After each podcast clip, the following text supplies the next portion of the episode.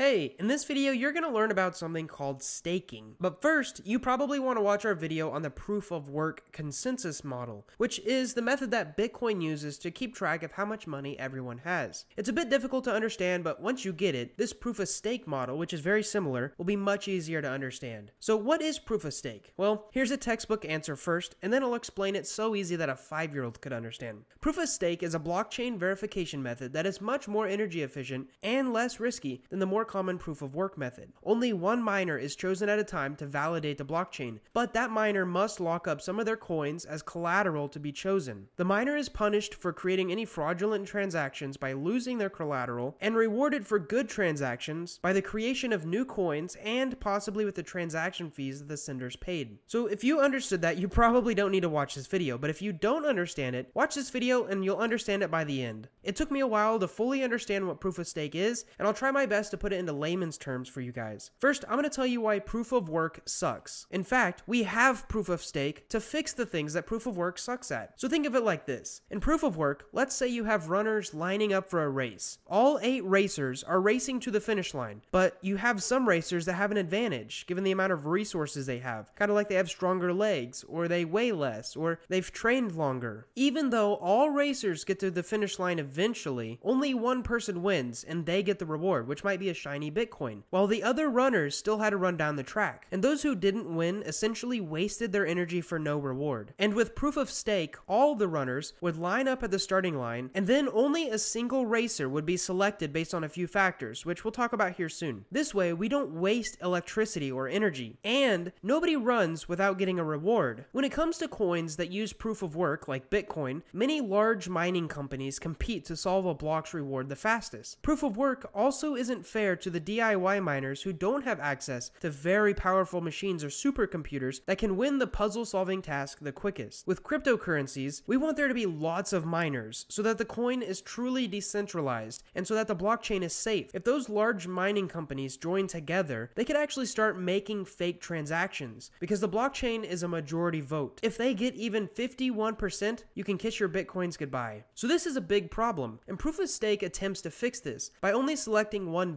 validator, which is the word that proof of stake cryptocurrencies call miners. The validator, or the miner, then gets to solve the puzzle and earn the reward, while other validators double check them. It's a lot more fair this way. One key thing when it comes to proof of stake is that since only one validator is selected, it's very important that they solve it correctly, because otherwise they'll have to select someone else, wait for them to solve it correctly, and it just takes a lot of time. And in the crypto space, time is money. So to solve this problem, we make sure that those participators lock up some of their coins.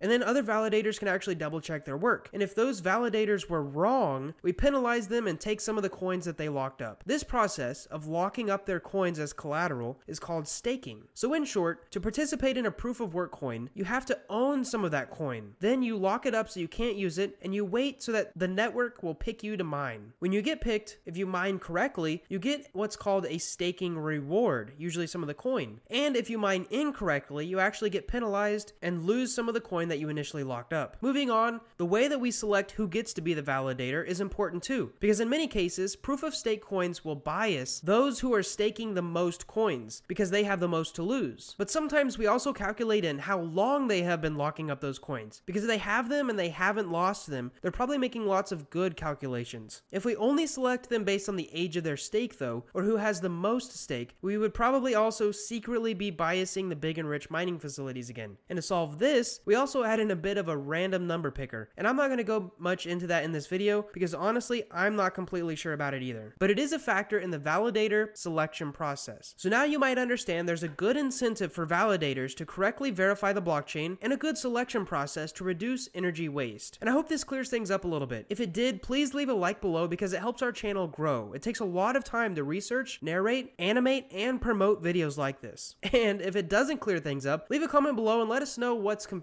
so maybe we can break it down even further in a future video. But now that you kind of know how it works, let's go over the risks and rewards. So there's a few risks when it comes to staking your cryptocurrency. Risk number one is that there's something called the locking period. When you go to stake your coin, it'll be moved into what is called a locked state. And during this time, you will not be able to move your coins. You can't send them and you can't cash them out. Sometimes you have to lock them up for a certain amount of time, like maybe a month minimum, all the way up to a year. This is a risk. Risk number two is technical knowledge. In almost almost every case, it's not as easy as just downloading some software and then pushing a button. You usually have to know how to code, how to set up your computer to validate, and how to accept rewards into a wallet. And if there's an issue, you are responsible to fix it. Risk number three is validator commission. So if you don't want to, you don't have to set up the validation process yourself. You can give your coins to someone else who has the knowledge and equipment to do it. These platforms usually require a validator commission for the use of their computers, and this commission could cut into your profit and they could run away with your deposit at any time. Risk 4 is the rewards duration. So depending on the network that you choose, it could take minutes, days, and sometimes even weeks to see the payout of your staking position. This is why it's crucial to see the network's reward payout time. Last, we have risk number 5, which is bad behavior. So proof of stake is built on validators, and if the validation turns out to be bad, you'll lose some of that stake. And there's a very, very small chance that you actually have a true, a good validation, but the network says that you're wrong. Nobody really mentions this because the likelihood is very low, but it is still a risk. And lastly, I want to go over the reason that we would stake, because you do get staking rewards. Currently, I'm going to go over four of the most popular staking cryptocurrencies. The first one is Tezos, which rewards you around 6% of what you stake per year. And Coinbase does it for you, you don't have to set up any of that process, but they take around 1.5% of it, which lowers your yearly return to 4.6. Second, Cardano is another coin that does staking. They will give out around 4 to 5%. The Algo coin rewards you with around 8 to 10% a year. And lastly, Ethereum, which is actually switching to Ethereum 2.0, could be up to 15%, but more reliably, probably around 4 to 7%. But this won't happen for at least another year. So proof of stake has quite a few benefits over proof of work, but it has downsides too. Like it can invalidate DIY GPU miners who want to participate without owning a whole bunch of the coin. But maybe I'll go over more of long-term downsides of proof of stake in another video. I hope this video helped you understand what proof of stake is, and if you liked it, be sure to subscribe because we're